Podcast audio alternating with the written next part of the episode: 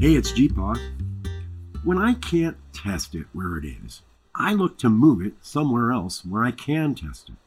Uh, Today's notion isn't so much a single refactoring as it is a strategy that can be achieved in different ways with different multiple steps.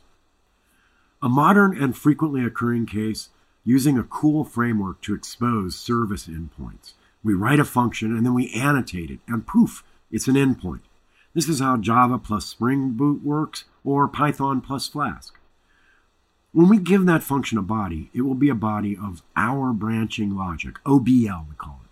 We've already discussed that OBL is the main target of our tests, so we definitely want to test that function.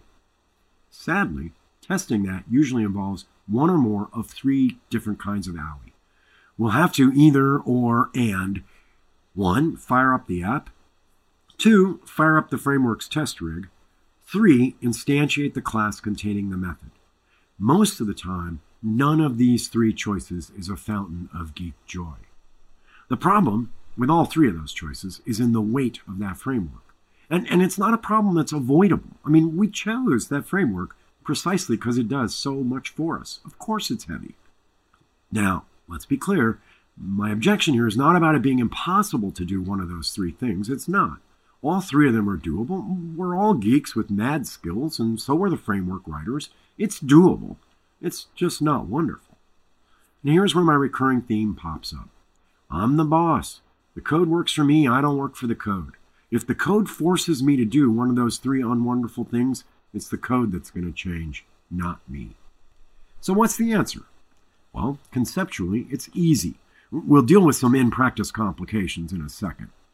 It's OWI to test the OBL code where it is, so let's put it somewhere else, call it from where it is now, and then we can test it in its new, easier to test place. The standard someplace else is just another class. We start with class myFrameworkEndpoint and some method do something all annotated up with a body that consists of our OBL. We end with two classes, myFrameworkEndpoint and myFrameworklessHandler, and the OBL is now in the new class. Notice that word frameworkless. That's important. What we're really doing is using two classes, one that uses framework isms and one that doesn't. The framework is what was forcing one of those three choices. It doesn't help us if the new class also uses framework isms. One way to understand my framework endpoint is to understand it as a boundary, part of the rim. Everything outside the rim is frameworky. Everything inside the rim is frameworkless. My framework endpoint's single responsibility is to make that translation. Okay, the complications. Very often, the naive endpoint function freely intermixes framework code with our branching logic. Something like this FW, FW, OBL, FW, OBL, OBL pass FW, FW past an OBL. The first trick then is just reorder the code. Put all the OBL code together, usually either at the end or in the middle.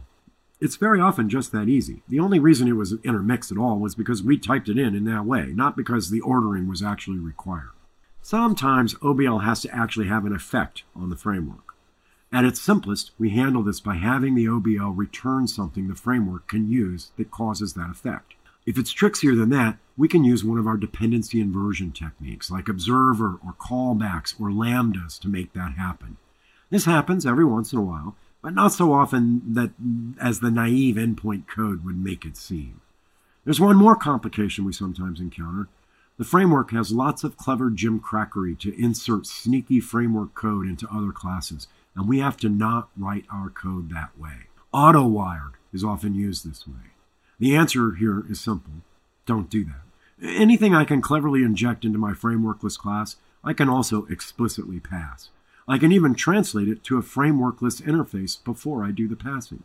At the risk of offending, I'm going to tell you, I don't use clever DI, dependency injection frameworks at all, even the ones that let you freely intermix with explicit passing. The reason is similar to my rationale for not using automockers. It lets you do too many things one oughtn't be doing. So we've looked at one case of moving code we want to test to someplace where it's easy to test, but this isn't a technique that's restricted to service endpoints or, or even to framework environments. Another framework setting first, Apps with UIs nearly always use a framework. The problem is exactly analogous to the endpoint situation. I don't want to test it with the UI running, and the answer is the same. Make the OBL not use the framework. Move it elsewhere, test it there. Sometimes the problem isn't a framework up on top, it's a library on the bottom. Direct expressions of SQL in your code make that code untestable without a live and populated database. So here, the RIM class is at the bottom, and its single responsibility isn't de-frameworking, but de-databasing the interactions. Such approaches usually work by returning answers as generic or custom containers. If those containers can be hand-loaded instead of going through the database, then we can test our OBL without having a database laying around. Now, there's one more very, very simple case of this, involving neither frameworks nor libraries. The single most common question from would be TDDers in their early efforts how do I test complex private methods? Do you see the answer now? Put them someplace where they're not private and test them there. In the before, we have a.public calling a.private. In the after, we have a.public calling its private member of type B's b.public. The OBL has moved out of a.private and into b.public, where we can test it to our heart's content. Clients of A still have no idea that such functionality is even available. They can't see that private B. So you can see what I mean now when I say that today's idea isn't really a refactoring. It's a strategy with a variety of tactical approaches to accomplish it. By way of calling out my themes, one, the code works for you, you don't work for the code. Two, most refactoring is about rearranging things, not eliminating them.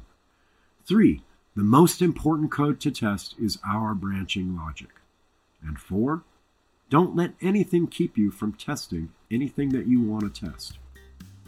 I'm GeePaw. Thanks for listening.